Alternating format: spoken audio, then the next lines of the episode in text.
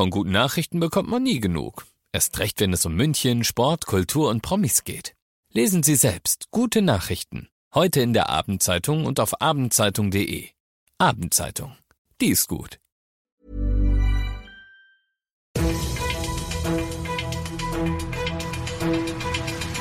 95 5 Charivari, das München Briefing, Münchens erster Nachrichtenpodcast.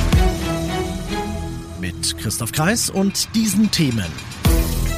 Zwei Verletzte und noch viele Fragezeichen, Messerstecherei in der Münchner Innenstadt und Ministerpräsident Söder stellt sich voll und ganz hinter eine diesjährige Wiesen. Schön, dass du bei dieser neuen Ausgabe wieder dabei bist in diesem Nachrichtenpodcast. Da erzähle ich dir jeden Tag in fünf Minuten alles, was in München heute wichtig war. Das gibt's dann jederzeit und überall, wo es deine liebsten Podcasts gibt und immer um 17 und 18 Uhr im Radio. Exakt 15.57 Uhr war's, als mein Telefon in der Redaktion klingelt. Es ist der Presserundruf der Münchner Polizei. Es gebe zwei Verletzte in der Sendlinger Straße. Wir sind vor Ort, heißt es. Mehr Infos gab's da noch nicht. Sofort hat sich Charivari-Reporter Alex Eisenreich aufgemacht, steht jetzt am Tatort und hat ein bisschen was schon rausgefunden für dich. Noch sieht man hier die Blutflecken auf dem Boden in der Sendlinger Straße, wo sich heute Mittag hier offenbar ein Drama abgespielt hat. Zwei Menschen sind verletzt, ein Mann und eine Frau. Sie wohnen beide in demselben Haus, aber nicht in derselben Wohnung. Offenbar sind sie aufeinander losgegangen mit einem Messer. Beide sind jetzt auf dem Weg ins Krankenhaus und werden dann auch schon befragt gefragt, was eben passiert ist. Ob es sich um einen Beziehungsstreit oder einen Nachbarschaftsstreit handelt, ist noch völlig unklar. Das versucht die Polizei jetzt zu ermitteln. Danke, Alex, bis hierher. Zwei Sachen kann ich dir sagen. Erstens, du kannst gefahrlos durch die Sendlinger Straße gehen, auch wenn der Polizeieinsatz noch läuft. Und zweitens, du erfährst natürlich, sobald wir mehr wissen, es sofort hier bei uns. Du bist mittendrin im München-Briefing und nach dem ersten großen München-Thema schauen wir auf das, was Deutschland und die Welt heute bewegt hat. Und es ist wie immer der Ukraine-Krieg. Wochenlang hat der Widerstand der Ukrainer in Mariupol jetzt gehalten, nun aber ist er doch gebrochen. Die Stadt ist in russischer Hand, in einem Stahlwerk aber stecken noch hunderte Menschen, sowohl Soldaten als auch Zivilisten, fest.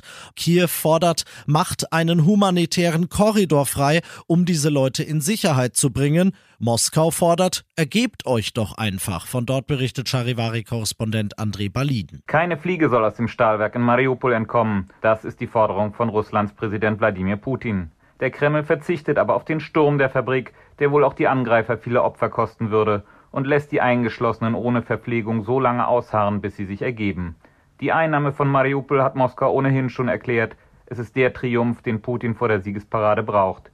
Die ersten Panzer rücken schon aus Mariupol wieder ab. Sie sollen an anderer Stelle in den Krieg gegen die Ukraine eingreifen. Und weil das so ist, könnte es jetzt ganz schnell gehen, dass die Ukraine doch noch die schon lang geforderten schweren Waffen kriegt. Nicht direkt aus Deutschland zwar, aber über Umwege. Denn die Bundesregierung plant einen Ringtausch. Osteuropäische Partner wie zum Beispiel Slowenien kriegen deutsche Panzer und geben dafür ihre Panzer an die Ukraine ab. Charivari-Reporterin Diana Kramer. Bundesverteidigungsministerin Lambrecht sagt, dieser Ringtausch ist der einfachste und schnellste Weg der Ukraine zu helfen. Denn die Kampfpanzer zum Beispiel vom Typ T-72, die bei den osteuropäischen Partnern zur Verfügung stehen, sind für die ukrainischen Truppen sofort einsetzbar, weil sie die Technik kennen. Im Gegenzug bekämen die Länder, die Technik abgeben, schnellstmöglich Nachschub aus Deutschland. Allerdings nicht aus Bundeswehrbeständen. Hier stoße man inzwischen an seine Grenzen, so Lambrecht. Denn die Landes- und Bündnisverteidigung müsse weiter gewährleistet sein. Und das noch zum Schluss. Zumindest aus juristischen Gesichtspunkten muss es dieses Jahr wieder ein Oktoberfest geben, sagt Ministerpräsident Söder heute am Rande einer Konferenz am Tegernsee. Anders als in den letzten beiden Jahren rechnet er sich sehr, sehr gute Chancen aus, dass das größte Volksfest der Welt heuer wieder stattfinden kann. Vielleicht hat Söders Zuspruch ja Einfluss auf unseren Münchner Oberbürgermeister Dieter Reiter.